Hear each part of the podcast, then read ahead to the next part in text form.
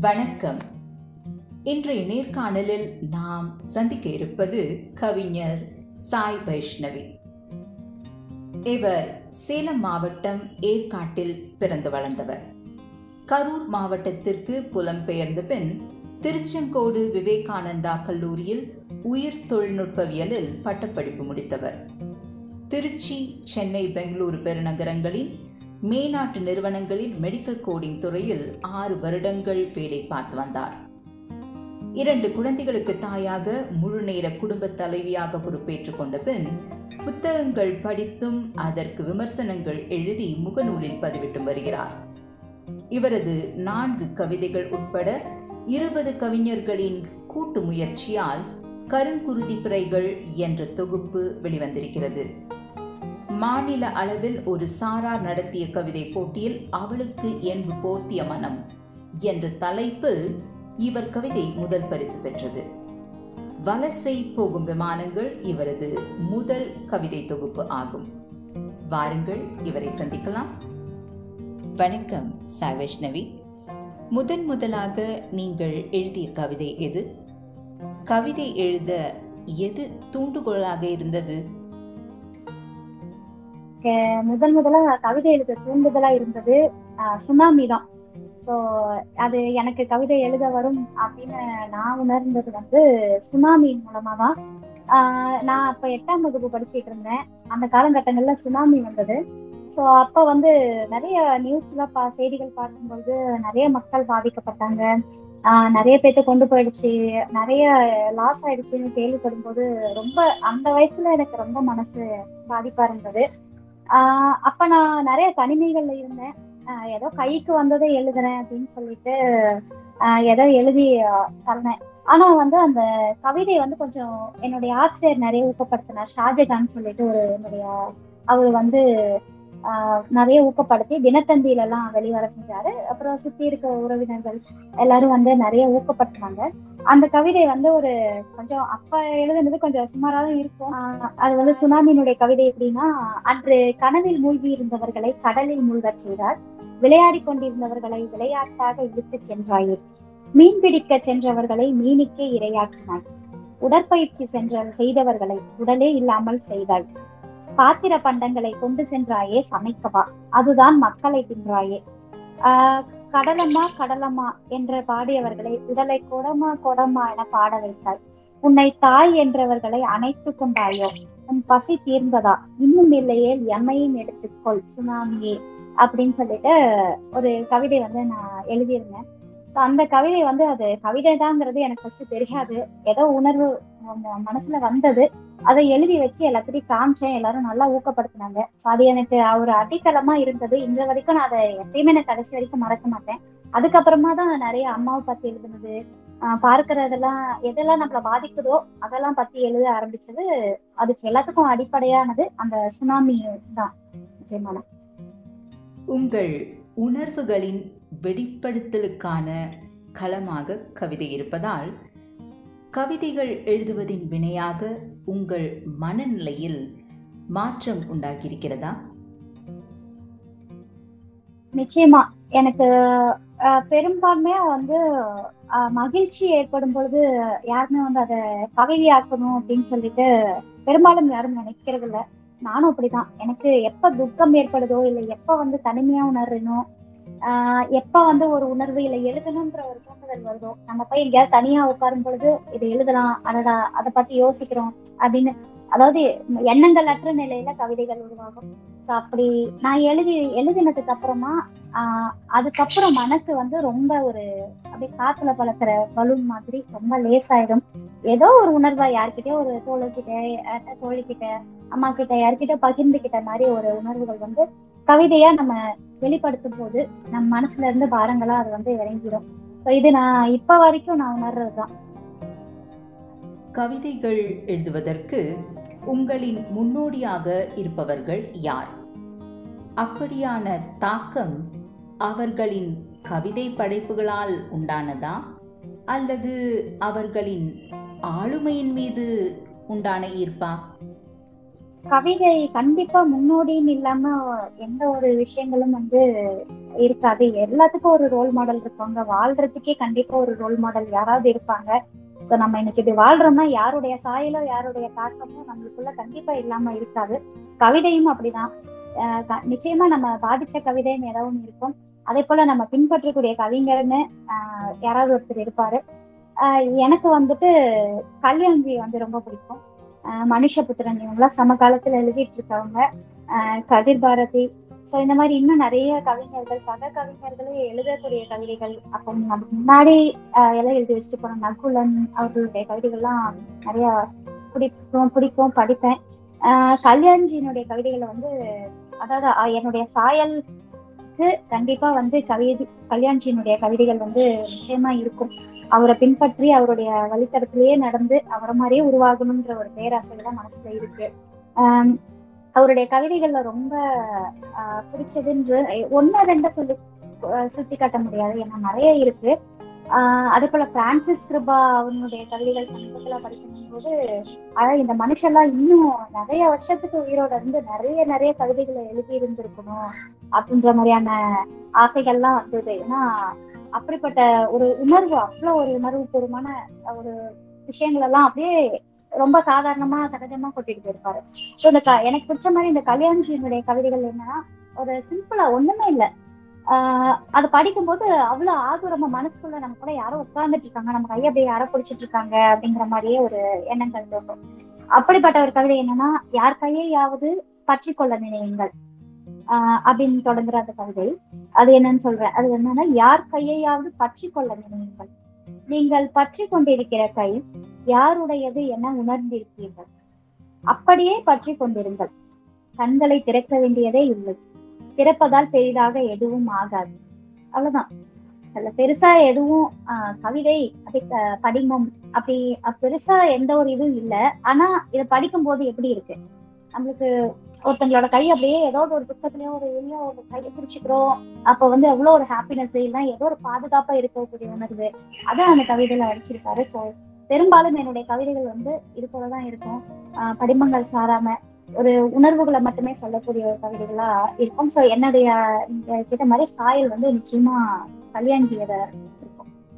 உங்கள் கவிதை தொகுப்பு குழந்தையை சின்னஞ்சிறு பூதமே என உருவகப்படுத்தியிருக்கிறீர்கள். ஒரு குழந்தையை பூதமாக உருவகப்படுத்திய அவசியம் அல்லது பின்னணி காரணம் எதனால் உருவானது? குழந்தைய பூதமா உருவகப்படுத்தியிருக்கேன் அப்படிங்கிறது வந்து எப்படின்னா சில நேரங்கள்ல அது ஒரு அம்மாவாலதான் வந்து ஒரு குழந்தைய வந்து ஒரு உ- உலகத்திலயும் ஒரு பெரிய ஒரு பேரின்பமாகவும் பார்க்க முடியும். உலகத்துல ஒரு மிகப்பெரிய ஒரு டார்ச்சர் செய்யற ஒரு பூதமாகவும் பார்க்க முடியும். ஏன்னா அது எப்படி இரவுகள்ல வந்து எப்படி வந்து நம்ம வந்து ஆஹ் தூங்க விடாம எப்படி வந்து டார்ச்சர் பண்றதுங்க ஆஹ் அந்த மாதிரியான விஷயங்கள்லாம் பார்க்கும்போது நைட் டைம்ல வந்து குழந்தைங்க அழுதுட்டே இருக்கும். பிறந்த சமயங்கள்ல. ஸோ அந்த நேரங்கள்லாம் வந்துட்டு அவங்க அம்மாவுக்கு நிச்சயமா யாருமே அது ஒரு பாரமா நினைக்க மாட்டாங்க. ஆனா அந்த ஸ்ட்ரெஸ் டிப்ரெஷன்லாம் சொல்லுவாங்க. சயின்டிபிக்கலா பார்க்கும்போது. ஸோ அப்பெல்லாம் சொல்லும்போது அந்த குழந்தைய வந்து ஒரு ஒரு அடகா அடடா இது வந்து எப்படி நம்ம வளர்த்தெடுக்க போறோம்? அப்படின்ற மாதிரி ஒரு ஒரு உணர்வு இருக்கும். ஆனா இங்க நான் சொல்ல வந்தது வந்து அது பூதம் அப்படின்னு சொல்ல வந்தது வந்து ஒரு ஒரு அழகான பூதம்னு வச்சுக்கோங்களேன் அழகான ராட்சசி அப்படின்னு சொல்றோம் இல்லையா? அது வந்து நம்ம ராட்சசின்னு சொல்றதுனால அவ வந்து அவளை நம்ம ராட்சசின்னு சொல்லி திட்டுறது இல்ல இல்லையா? ஒரு- ஹீரோயின் ஒருத்தர் பாடி இருப்பாரு அழகான ராட்சசியே அப்படின்னு சொல்லிட்டு. சோ அப்ப வந்து ஒரு கொஞ்சிறாரு. அதே மாதிரி நான் என் குழந்தைய கொஞ்சிறேன். ஒரு அழகான குட்டி பூதமே அப்படின்ற மாதிரி. சோ அதை அப்படி எடுத்துக்கலாம். இதுக்கு நான் இன்னொரு பதில் கூட வச்சிருக்கேன். ஆக்சுவலா வந்து முளையில் பால் கசிய தொடங்கிய அந்நேரம் வாயை பிளந்து கொண்டு சின்னஞ்சிறு பூதம் ஒன்று கையில் கவழ்ந்தது அப்படின்னு சொல்லி போட்டிருந்தேன். ஆஹ் அது எப்படி இருக்கும்னா வந்துட்டு அதான் சொல்றேன் அந்த உணர்வுகள் சொன்னேன் இல்லைங்களா? அந்த உணர்வுகள் வந்து ஒரு தாயால மட்டுமே அனுபவிக்கக்கூடியது என்னதான் கவிதை எழுதினாலும் என்னதான் வந்து வெளியில போயிட்டு சொன்னாலும் அது ஒரு அம்மாவா இருக்கும் பொழுது அவங்களுக்கு வந்து நிறைய விஷயங்கள் வந்து கன்வையாகும் அந்த குழந்தைக்கும் அந்த அம்மாவுக்கும். சில சமயங்கள்ல அந்த குழந்தை வந்து ஆஹ் ரொம்ப ஒரு விதமானதாகவும் தெரியும். சில சமயங்கள்ல அத நான் சொன்ன மாதிரி ஒரு ஏன்டா இதெல்லாம் பண்ணணுமா அப்படின்ற மாதிரியும் இருக்கும். ஸோ அது பார்க்க ஒரு சின்ன உருவகம் தான். அந்த சின்ன சிறு பூதத்தை கையில ஏந்திட்டு இருக்க மாதிரி ஆஹ் ஒரு குழந்தை பெத்த அம்மாவுக்கு வந்து அந்த பூதம் மாதிரி அந்த சின்ன குழந்தை ஒரு சின்ன பூதம் அந்த மாதிரி வச்சுக்கலாம். ஸோ அந்த மாதிரி தெரியுது அப்படின்னு சொல்லுங்க பல கவிதை தொகுப்புகளில் கவிதைகளுக்கு தலைப்புகள் இல்லாமலே வெளியாகியிருக்கின்றன. ஆனால் உங்கள் கவிதை தொகுப்புகளில் அனைத்து கவிதைகளுக்கும் பொருத்தமான தலைப்புகள் இருக்கிறது. பொதுவாக தலைப்பை யோசித்துவிட்டு கவிதை எழுதுவீர்களா? அல்லது கவிதை எழுதிவிட்டு அதற்குரிய தலைப்பை சூட்டுவீர்களா? சில நேரங்கள்ல வந்து போட்டிக்கான கவிதைகள் வந்து தலைப்புகள் கொடுத்துட்டு தான் நம்மகிட்ட கவிதை கேட்பாங்க. நம்மளா எழுதுற கவிதைகளுக்கு எப்பயுமே தலைப்பு போட்டு நம்ம எழுத மாட்டோம். தோன்றதை எழுதுவோம். அதுக்கு நம்ம அதுக்குள்ள இருந்து ரொம்ப ரிலவெண்டான ஒரு அதாவது சம்பந்தப்பட்ட ஒரு தலைப்புகளா எடுத்து நம்ம போட்டு நம்ம தொகுப்பா போடும்போது சரி ஏதாவது இதழ்கள் கணக்கு போதும்.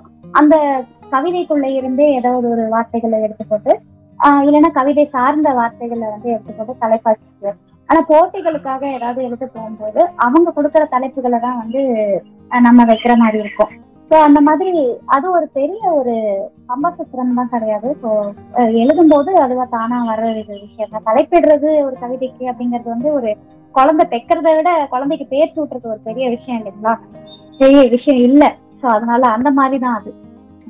ஆஹ் ஏன்னா தலைப்பு இட்டாதான் ஒரு பேரில்ல ஒரு மனுஷனை போல முழுமையா இருக்கும் அந்த கவிதை அப்படிங்கறது என்னுடைய ஒப்பீனியன் தலைப்பு போடாம இருந்தா அது எதை பட்டினது அப்படின்ற ஒரு ஐடியாவே இல்லாம ஒரு வாசகம் உள்ள நுழைஞ்சு அதை படி படிக்கும்போது ஆஹ் அவங்களுக்கு அதுக்கப்புறமா அதை முழுசா படிச்சு முடிக்கும் போதுதான் அதை பத்தி தெரியும். தலைப்பு ஏற்கனவே போட்டுட்டோம் அப்படிங்கும் பொழுது இதுதான் அப்படிங்கிற ஒரு ஒரு ஒரு ஐடியாவோட உள்ள போவாங்க.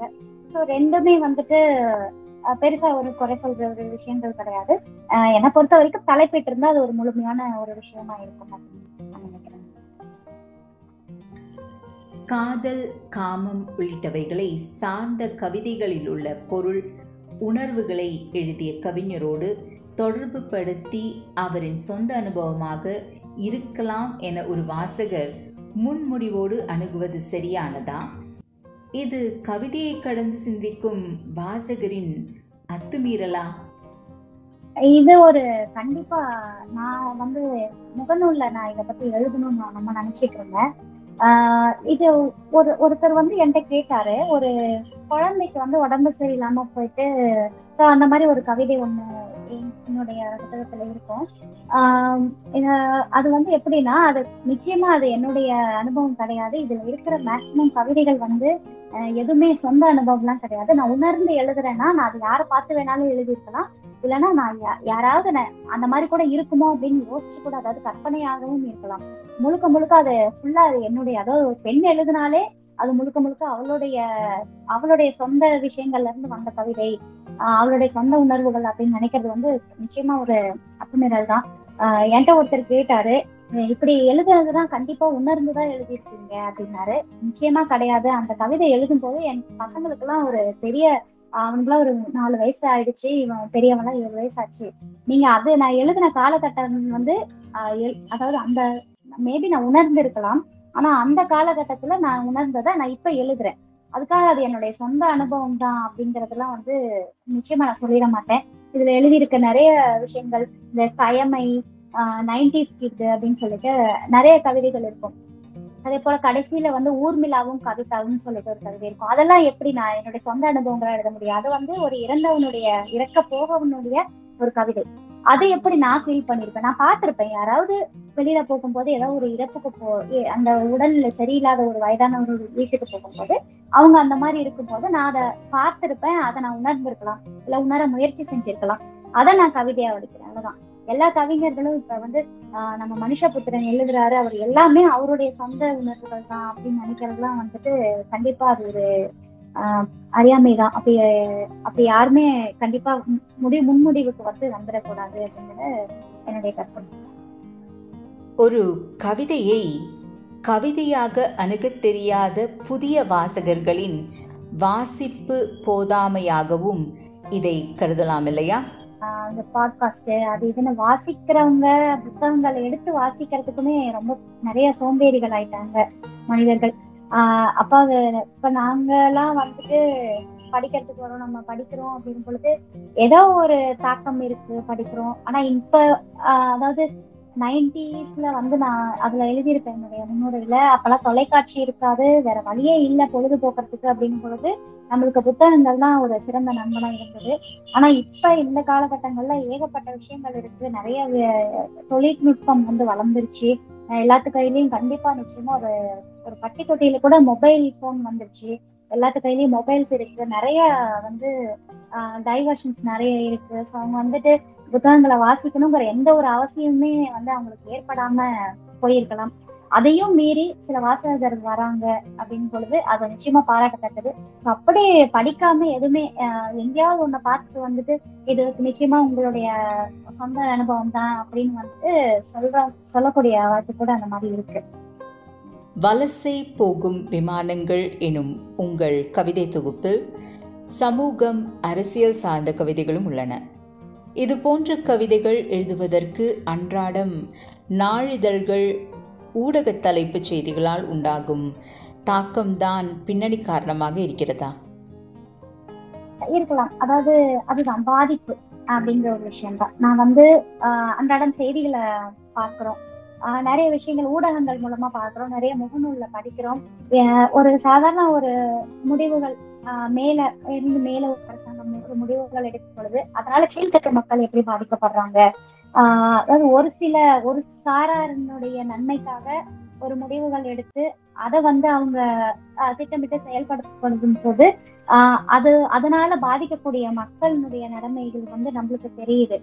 சோ அப்ப வந்து ஆஹ் நம்ம அதை உணர்றோம். திரும்பவும் நான் அது வந்து நம்ம உணர்ந்து இப்ப அந்த ஸ்டெர்லைட் அப்படிங்கிற ஒரு விஷயத்தினால எவ்வளவு பாதிப்புகள் ஏற்பட்டது எத்தனை உயிர்கள் போச்சு அப்படிங்கறதெல்லாம் ஆஹ் அன்றாடம் நம்ம காதுகளுக்கு நம்ம கேட்கவே முடியாதுன்னு மூடிக்கிட்டாலும் நம்ம காதுகள்ல வந்து அது சேர்ந்துட்டு தான் இருக்கும்.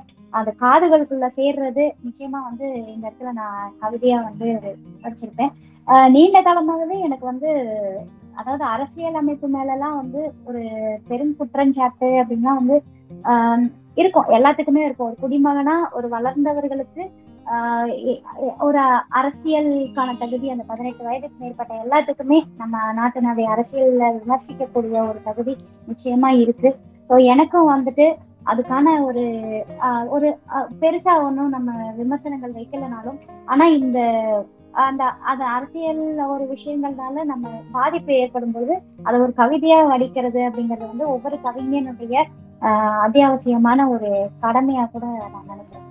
நிலவில் பாட்டி பீஸா சுடும் மின்மினி பேரன்கள் ஒரு கற்பனையான கவிதையாக தோன்றினாலும் காலத்தின் உணவு கலாச்சாரத்தை விமர்சிப்பதாக உள்ளது. அப்படியான விமர்சன மனநிலையில்தான் எழுதினீர்களா? இது எப்படின்னா நீங்க சொல்ற மாதிரி ஒரு ஃபேண்டசி கவிதை அப்படின்னு வச்சுக்கிட்டா கூட ஆஹ் இந்த காலத்து குழந்தைங்க கிட்ட வந்து கதை சொல்லும் போது அதாவது நான் நம்மளா வளரும் போது நம்மளுடைய பாட்டி தாத்தாக்கள் என்ன சொல்லியிருப்பாங்க? நிலாவில உட்காந்து பாட்டி வடை சுட்டுட்டு இருக்கா அப்படின்னு சொல்லுவாங்க. ஏன்னா நம்மளுக்கு எல்லாம் வடை பிடிக்கும். வடைனா என்னன்னு தெரியும். வடையை பார்த்துருக்கோம் ஆஹ் வடை சாப்பிடறதுக்கு ரொம்ப ஆசைப்பட்டிருப்போம். ஆனா இந்த காலத்து குழந்தைகள் வடை அப்படிங்கிற ஒரு விஷயமே வந்துட்டு ஏதோ அதுவே ரொம்ப ட்ரெடிஷ்னல் ஃபுட்டா என்னைக்கா ஒரு நாள் சமைக்கிற ஒரு ஃபுட்டா மாதிரி ஆயிடுச்சு. ஸோ உணவு கலாச்சாரம் அப்படிங்கிற ஒரு விஷயமும் இந்த இடத்துல இருக்கு. இந்த பீட்சா பர்கர் இந்த மாதிரியான ஒரு விஷயங்கள்லாம் அவங்க சொல்லும் பொழுது அவங்களுக்கு அப்பதான் ஒரு கவனம் வந்துட்டு அதை தான் உணவு அப்படிங்கிற மாதிரியான உணர்வுகள் வந்து இந்த காலங்களில் இருக்கு. ஸோ நிச்சயமா இது ஒரு உணவு உணவு கலாச்சாரம் சார்ந்த ஒரு சம்பந்தப்பட்ட ஒரு கவிதையாகவும் இருக்கலாம். இன்னொரு விஷயம் வந்துட்டு அதுதான். இப்போ ஒரு இப்ப குழந்தைங்களுக்கு எல்லாம் வந்துட்டு இந்த மாதிரி பீட்சா சுட்டுட்டு இருந்தாங்க அப்படின்னு சொல்லும்போது அவங்களுடைய கவனத்தை வந்து ரொம்ப எளிமையா வந்து ஈர்த்ததெல்லாம் அப்படிங்கிறதுக்காக வந்து நான் பீட்சா அப்படின்னு சொல்லிட்டு அந்த இடத்துல சொல்லியிருக்கேன். பெண் என்பது உடல் மட்டுமல்ல என்ற ரகசியத்தை சொல்லாமல் சொல்வாள். பெண் பிள்ளைகள் பெற்ற பிறகு தகப்பன்கள் கண்களில் கருப்பைகளை தேய்த்துக் கொள்கிறார்கள். என அப்பாவை பற்றி எழுதப்பட்ட முலையற்ற தகப்பன்கள் கவிதை குறித்து உங்கள் கருத்து? ஆஹ் அதாவது ஒரு பெண் பிள்ளைகளுக்கு மட்டும்தான் அப்பாவினுடைய ஆஹ் ஒரு அப்பாவினுடைய உண்மையான முகம் வந்து பெண் பிள்ளைகளுக்கு தெரியும். ஏன்னா எப்பயுமே இந்த ஆப்போசிட் செக்ஷுவல் அட்ராக்ஷன் சொல்லுவாங்க. ஆஹ் எதிர்பாலினம் வந்து ஈர்ப்பு அவங்களுக்கு அது சிறு வயதுல இருந்தே நிச்சயமா தொடங்கிடுது. அது குழந்தையா இருக்கும் போது கூட ஆண் குழந்தைகள் வந்து அம்மா கிட்டையும் பெண் குழந்தைகள் வந்து அப்பா கிட்ட ஒட்டிக்கிறதும் வந்து ஒரு சகஜமான ஒரு விஷயம்தான். அது அவர்களுடைய ஒரு அதுதான். அவங்க வளர்ந்து அவங்க எப்படி ஆப்போசிட் சைடு அதாவது எதிர்பாலின ஈர்ப்பு இருக்குதோ அதே போல ஆஹ் அவங்களுடைய சிறு வயதிலையும் அவங்களுக்கு வந்து இருக்கக்கூடிய ஒரு விஷயம் தான் அப்படிங்கிறது ஒரு மனோதத்துவம் ஒரு ஒரு விஷயம் சார்ந்த விஷயம். ஆஹ் அதுக்காக அம்மா மேல பாசமே பெண் பிள்ளைகளுக்கு இருக்காதா அப்படின்னா கண்டிப்பா இருக்கும். அப்பா மேல பசங்களுக்கும் இருக்கும். வெளிக்காட்டிக்கக்கூடிய அன்புகள் வந்து தந்தையை வந்து பெண்கள் வந்து முழுமையா வந்து ஆஹ் காமிச்சுக்குவாங்க. ஆஹ் இது எப்படின்னா நீங்க சொல்ல மாதிரி எதிர்காலங்கள்ல வந்து எப்படிப்பட்ட உணர்வுகள் வந்து தகப்பன் பிள்ளைகளுக்கும் உருவாக போகுது அப்படிங்கிறது வந்து நமக்கு தெரியாது. ஆனா இந்த கவிதையில வந்து என்னுடைய முழுமையான ஒரு என் அப்பா கூட நான் எப்படி உணர்ந்திருந்தேன்? அப்படிங்கிற ஒரு எங்க அப்பா என்னைய பார்க்கும்போது என்ன தூக்கும் போது என்ன கொஞ்சம் போது என்ன விளையாடும் போது என் கூட விளையாடும் போது எப்படி உணர்ந்திருப்பாரு அப்படிங்கிறத உணர்ந்து நான் வந்து எழுதினது. ஸோ இன்னைக்கும் ஒரு ரெண்டு பெண் பிள்ளைகள் இருக்கக்கூடிய தகப்பன்கள் வந்து நிச்சயமா இந்த கவிதைகள் வந்து ஆஹ் அவங்களுக்கு கண்டிப்பா அவர்களுடைய உணர்வு சார்ந்த ஒரு விஷயமா இருக்கும். ஆஹ் அவங்க எப்படி வீட்டுக்கு வேலையை முடிச்சு களைப்பா வந்தோடனே குழந்தைய முதுகுல தூக்கி வச்சுக்கிட்டு எப்படி சுமந்துட்டு போய் விளையாடுறாங்க? அதே போல அவங்க குழந்தைங்க வந்து அப்பாவுக்கு வந்து அவங்களுடைய குடுமையெல்லாம் முடியெல்லாம் சேர்த்து குடுமையை போட்டு பவுடர் பூசி அழகு பார்க்கும். ஆஹ் பொம்மைகள் வச்சு விளையாடுவாங்க. அப்பாவினுடைய நினைவுகள்ல இருந்து பழைய காதலி வந்து அகன்று போவாங்க. என்னதான் பழைய காதலினுடைய பெயர் வந்து குழந்தைக்கு சுட்டிருந்தாலும் அந்த அந்த பெயர் கேட்கும் போது இது என் குழந்தையினுடைய பெயரு என் காதலினுடைய பெயர் கிடையாது. அப்படிங்கிற ஒரு உணர்வு தோன்றும். அதே போல ஆஹ் எந்த ஒரு காமம் சார்ந்த விஷயங்களும் பெண் பிள்ளைகள் பெற்ற தகப்பன்களுக்கு பெரும்பான்மையான தகப்பன்களுக்கு அதாவது நல்ல மனிதர்களுக்கு நிச்சயமா உண்டாகாது. அப்படிங்கிறதுக்காக இத வந்து உணர்ந்து நான் ஒரு கவிதையை வந்து இந்த முளையாற்று தகப்பன்கள் அப்படின்ற கவிதையில வந்து எழுதியிருக்கேன். தனிமைக்கும் கவிதைக்கும் ஒரு தொடர்பு இருப்பதாக கருதப்படுகிறது. ஒரு கவிஞராக உங்களுக்கு கிடைக்கிற தனிமை கவிதை எழுதக்கூடிய சுதந்திரம் கொடுக்கிறதா?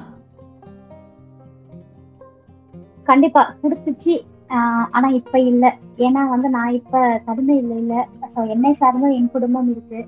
நான் வந்து ஒற்றை மகளா இருந்தப்ப ஒரு காட்டுக்குள்ள அது அதாவது எங்களுடைய குடும்பம் வாழ்ந்தப்ப எனக்கு பெரும்பான்மையா தனிமை ரொம்ப அதிகமா கிடைச்சது. படிப்பு சார்ந்த நேரம் போக மிச்ச நேரங்கள் எல்லாமே தனிமை சார்ந்ததா தனிமையான விஷயங்களா தான் இருந்தது. கூட விளையாடுறதுக்கு தோழர் தோழிகள் கிடைக்க மாட்டாங்க. அப்பொழுது வந்து எனக்கு இந்த புத்தகங்கள் ஒரு பெரிய ஒரு தோழனா இருந்தது. அப்படி நம்ம படிக்கும் பொழுது தானா நம்ம எழுதணும்னு நினைக்கலனா கூட நீங்க கற்ற அந்த வார்த்தைகள் படிச்ச அந்த வார்த்தைகள்லாம் உங்களுடைய மனசுக்குள்ள உங்களோட மூளைக்குள்ள இருந்து எழுதுறதுக்கு நிச்சயமா தூண்டும். அதுதான் ஒரு தனிமையா இருந்ததுக்கு ஒரு ஒரு கவிதை எழுதுவது ஒரு நல்ல ஒரு வாய்ப்பா வந்து கிடைச்சது எனக்கு நிச்சயமா. தனிமைக்கு ஒரு அதுதான் எனக்கு கவிதை எழுதுறதுக்கான பெரிய ஒரு தூண்டுதலா இருந்தது.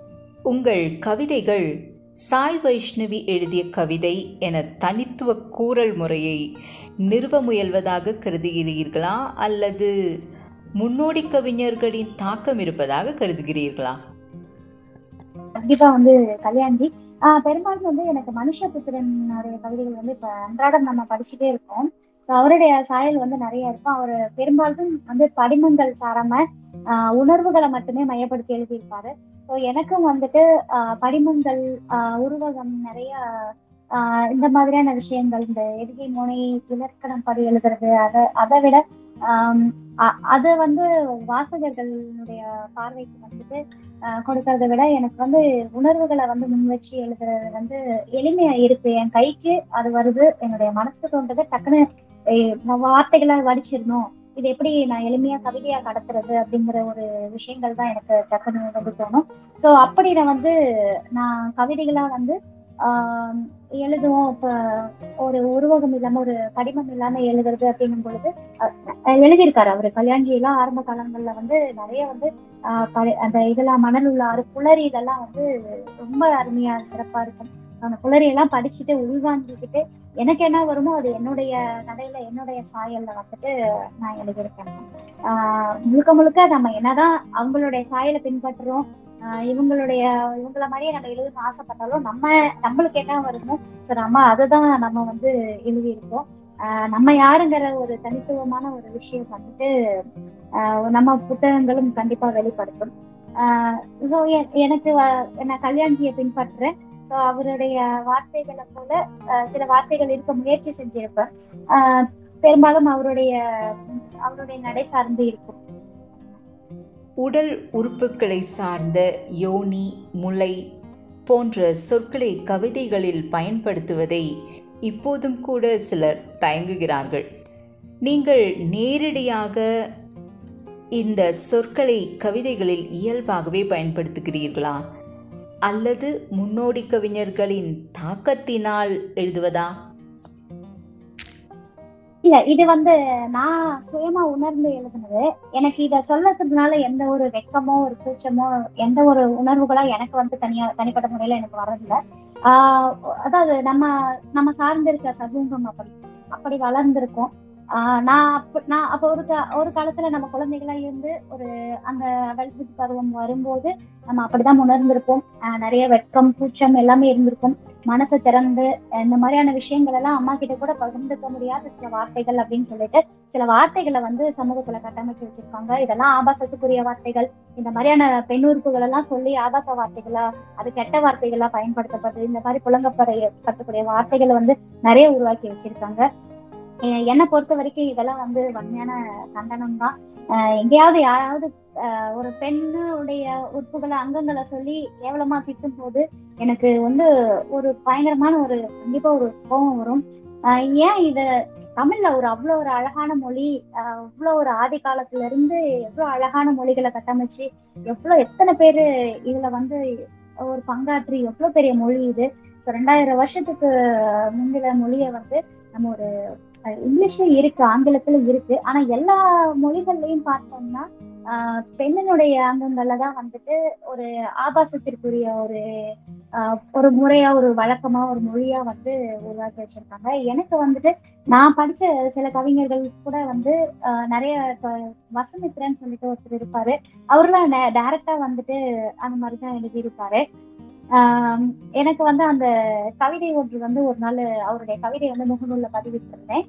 ஆஹ் அதுல வந்து துக்கத்தை நாவால் ருசி உன் தாய் வந்துட்டு அந்த முளையில வந்து துக்கத்தை உனக்கு கொடுப்பா நீ நாவால் ருசி அப்படிங்கிற மாதிரி ஒரு கவிதை வந்து அமைஞ்சிருக்கும் அந்த கவிதை முகநூல்ல போட்டோன்னு ஏகப்பட்ட எதிர்ப்புகள். அது எப்படி நீங்க இந்த வார்த்தையை சொல்லலாம்? அது எப்படி இந்த வார்த்தையை நீங்க பப்ளிக்ல யூஸ் பண்ணலாம்? நீங்க ஒரு பெண் தானே அப்படின்னு. அந்த வார்த்தையில என்ன ஆபாசம் இருக்கு? கை கால்களை போல ஏன் உங்களால அந்த உறுப்புகள் எல்லாம் பார்க்க முடியல? எனக்கு வந்து அது பர்சனலா வந்து ஒரு அதாவது இன்னைக்கு வளர்ந்துட்டீங்க நீங்க இவ்வளவு விஷயங்கள் பாக்குறீங்க. ஆஹ் மேலை நாடுகள்ல வந்துட்டு ஆஹ் ஒரு நிர்வாணம் அப்படிங்கிற ஒரு விஷயத்தை சாதாரணமா பாக்குறாங்க. நம்ம ஏன் நம்ம இந்தியால நம்மளும் அதே காலகட்டங்கள்ல தான் இருக்கோம். இவ்வளவு தொழில்நுட்பம் வளர்ந்துருச்சு. அஹ் இன்றளவுக்கும் நிறைய குழந்தைகள் கற்பழிக்கப்படுறாங்க பெண்கள் வந்து பாலியல் பலாத்காரத்துக்கு ஆளாகுறாங்க. எல்லாத்துக்கும் காரணம் எல்லாத்தையும் மூடி மூடி மூடி மறைச்சுக்கிட்டு ஆஹ் இதெல்லாம் வந்து வெளியில சொல்லக்கூடாது. இதெல்லாம் வந்து பேசக்கூட சொற்கள் கிடையாது. இதெல்லாம் பொது வெளியில பேசக்கூடாது. ஆஹ் அப்படின்னு எல்லாம் மூடி மறைச்சதுனாலதான் இந்த அளவுமே நிறைய குழந்தைகள் வந்து அதையே பார்த்து பயந்துகிட்டு நம்ம இதெல்லாம் வெளியில சொல்லக்கூடாது அப்படின்னு சொல்லிட்டு பயந்துகிட்டு இருக்காங்க. சோ இதெல்லாம் என்ன என்னை பொறுத்த வரைக்கும் இந்த மாதிரியான வார்த்தைகளும் சரி ஆஹ் இந்த மாதிரியான விஷயங்களுமே சரி ஆஹ் ஒரு வயதுக்கு மேல எல்லாருமே வந்து ஆஹ் வெளியில பகிர்ந்துக்கக்கூடிய பேசக்கூடிய ஒரு விஷயங்களா மாறணும். அதே போல வந்து ஆஹ் அந்த செக்ஸ் எஜுகேஷன் அப்படிங்கிற ஒரு விஷயமும் வந்து கண்டிப்பா கல்வியில வந்து நடைமுறைப்படுத்தப்படணும். அப்பதான் வந்து குற்றங்கள் வந்து நிச்சயமா குறையும். ஸோ எனக்கு வந்து இதெல்லாம் பாதிச்சதுனால நான் இந்த வார்த்தைகளை எனக்கு உபயோகிக்கும் போது அது பெரிய ஒரு கூச்சமோ இது ஒரு தப்பான ஒரு வார்த்தை. இதெல்லாம் அதில் எழுதக்கூடாதுன்னு எனக்கு எப்பயுமே தோணலை. நான் எப்பயுமே வந்து கவிதையின் முகநூலில் போட்டால் கூட நான் வந்து அதை எழுதிடுவேன். அப்படி யாராவது வந்து அதை பற்றி ஏதாவது தவறாக பேசுகிறாங்க அப்படிங்கிறது அந்த அப்படிப்பட்ட மனிதர்கள் தேவையில்லை. ஸோ வந்து அப்படிப்பட்ட மனிதர்கள் கவிதை வாசிக்கக்கூடியவங்களா அவங்க கவிதை வாசிக்கிறதுக்கு கண்டிப்பா நிச்சயமா தகுதியற்றவங்களா தான் இருப்பாங்க இதை பொறுத்த வரைக்கும் அதனால அதை நான் வந்து பப்ளிக்கா யூஸ் பண்ணிருக்கேன். எனக்கு அதுலனால பெரிய ஒரு ஆஹ் மன உளைச்சல் அந்த இது எதுவுமே இல்லை ஒரு கவிஞருக்கு மொழி ஆளுமை முக்கியமா? உணர்வுகள் சார்ந்த படைப்பாக்க ஆளுமை முக்கியமா? எதற்கு நீங்கள் முன்னுரிமை கொடுப்பீர்கள்? நிச்சயமா ரெண்டுல ஒன்னதான் தேர்ந்தெடுக்கணும் அப்படிங்கிற ஒரு சூழ்நிலையில கண்டிப்பா வந்துட்டு எதுக்கு வந்து முன்னுரிமை கொடுக்கறது அப்படிங்கிற ஒரு குழப்பம் எனக்கு வரும். ஆனா ரெண்டுமே வந்து ஆஹ் ஒரே சமயத்துல ஆஹ் கண்டிப்பா தேவைப்படக்கூடிய விஷயங்கள் நம்மளுக்கு எப்படி ரெண்டு கண்கள்லாம் இருந்தாலும் ஒரே காட்சியை பார்க்கப்படுதோ அதுபோல ஒரு கவிதைக்கு இரண்டுமே வந்து தேவைப்படுவதாக இருக்கலாம்.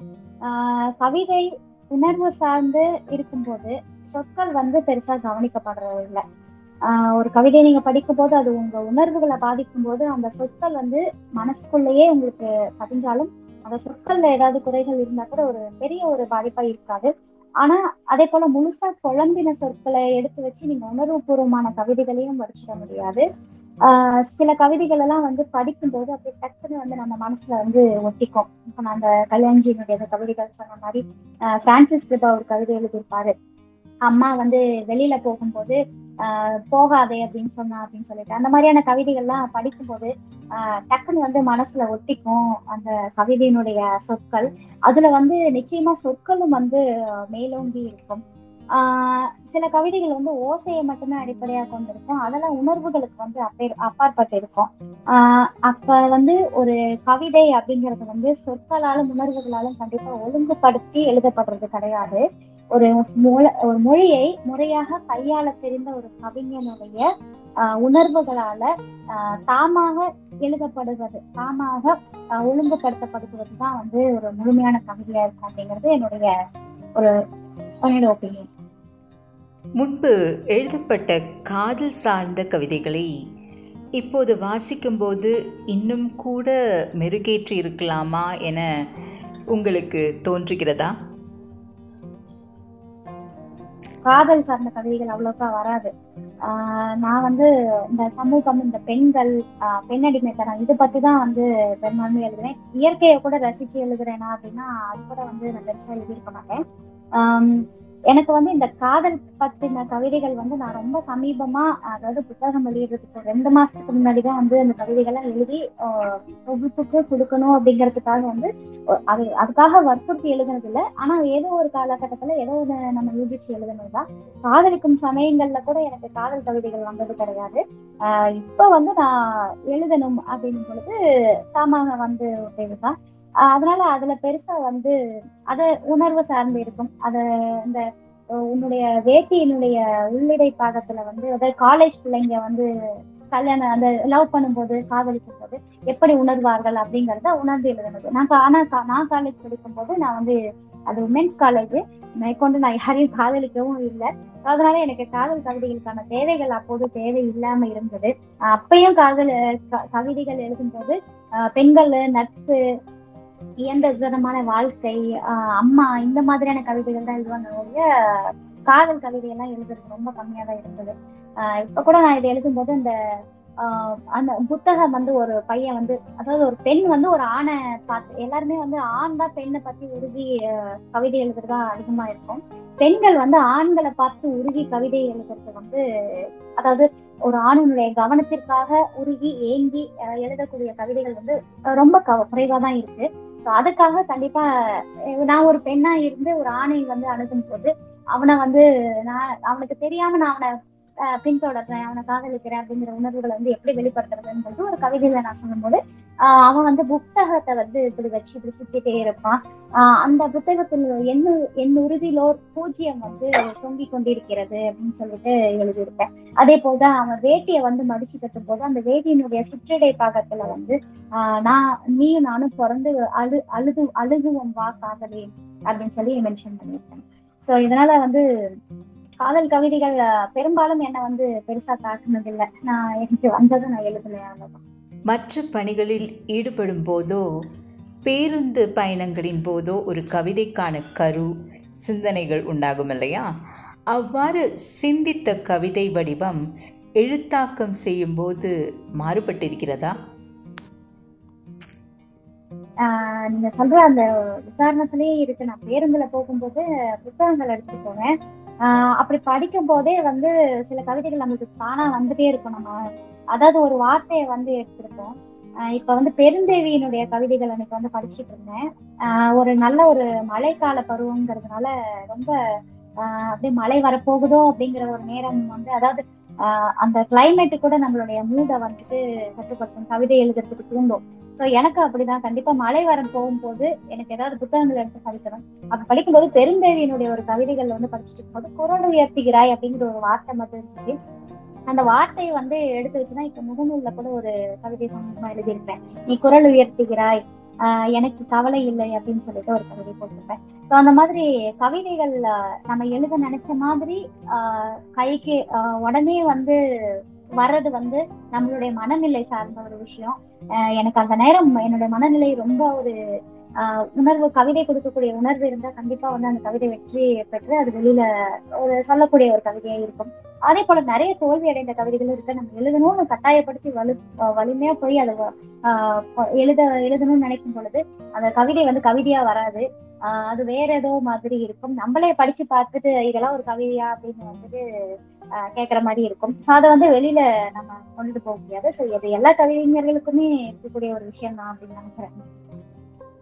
பொருநிலைமை கவிதை எழுதிய பின்னணி குறித்து கொஞ்சம் சொல்றீங்களா? நிச்சயமா என்னுடைய அம்மாவை யோசிச்சு தான் எழுதினேன். என்னுடைய அம்மா வந்து அவங்க இருக்கும் தருவாயில அவங்க எப்படி உணர்ந்திருப்பாங்க அவங்க உண- உறவுகளால கைவிடப்பட்ட ஒரு பெண் அம்மா அவங்க ஒரு எப்படி இறந்தாங்க அவங்க இறக்கும் பொழுது எப்படி இருந்தாங்க அப்படிங்கிற ஒரு உணர்வுகள் தான் வந்து என்னுடைய கவிதையா வந்திருக்கும்.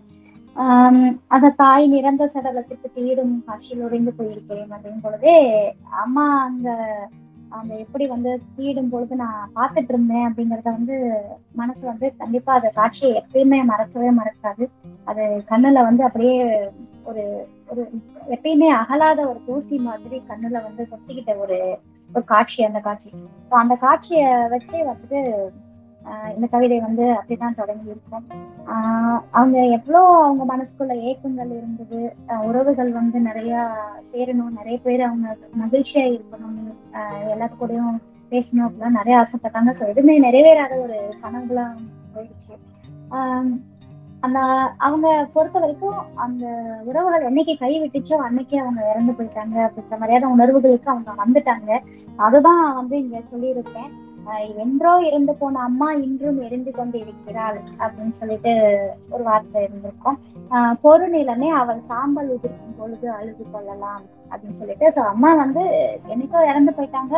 இப்ப அவங்க உயிரோட இருக்க காலங்கள்லாம் தினம் தினம் இறந்து போய்கிட்டே இருக்கிற மாதிரியான ஒரு உணர்வுகள் அவங்களுக்கு இருந்தது.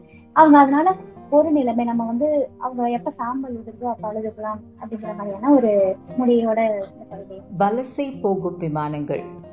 முதல் கவிதை தொகுப்பு பிரசவம். எப்படி உணர்கிறீர்கள்? எவ்வாறான ஊக்கத்தை பெற்றிருக்கிறீர்கள்?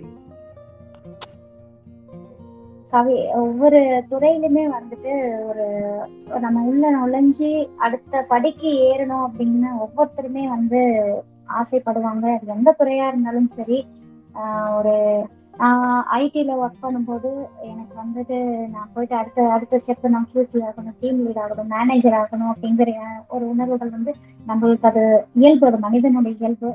ஒரு கவிதை எழுத வரும் பொழுது ஒரு கவிஞரா நம்ம அறியப்படாமல் இருக்கும் போதே எப்- எப்படி ஒரு முகநூல் வந்து இன்னைக்கு ஒரு நல்ல ஒரு தளமா வந்து அமைஞ்சது எனக்கும் அப்படிதான். நான் ஒரு பிரதிலிபில சும்மா சாதாரணமா வாசிச்சிட்டு இருந்தேன்.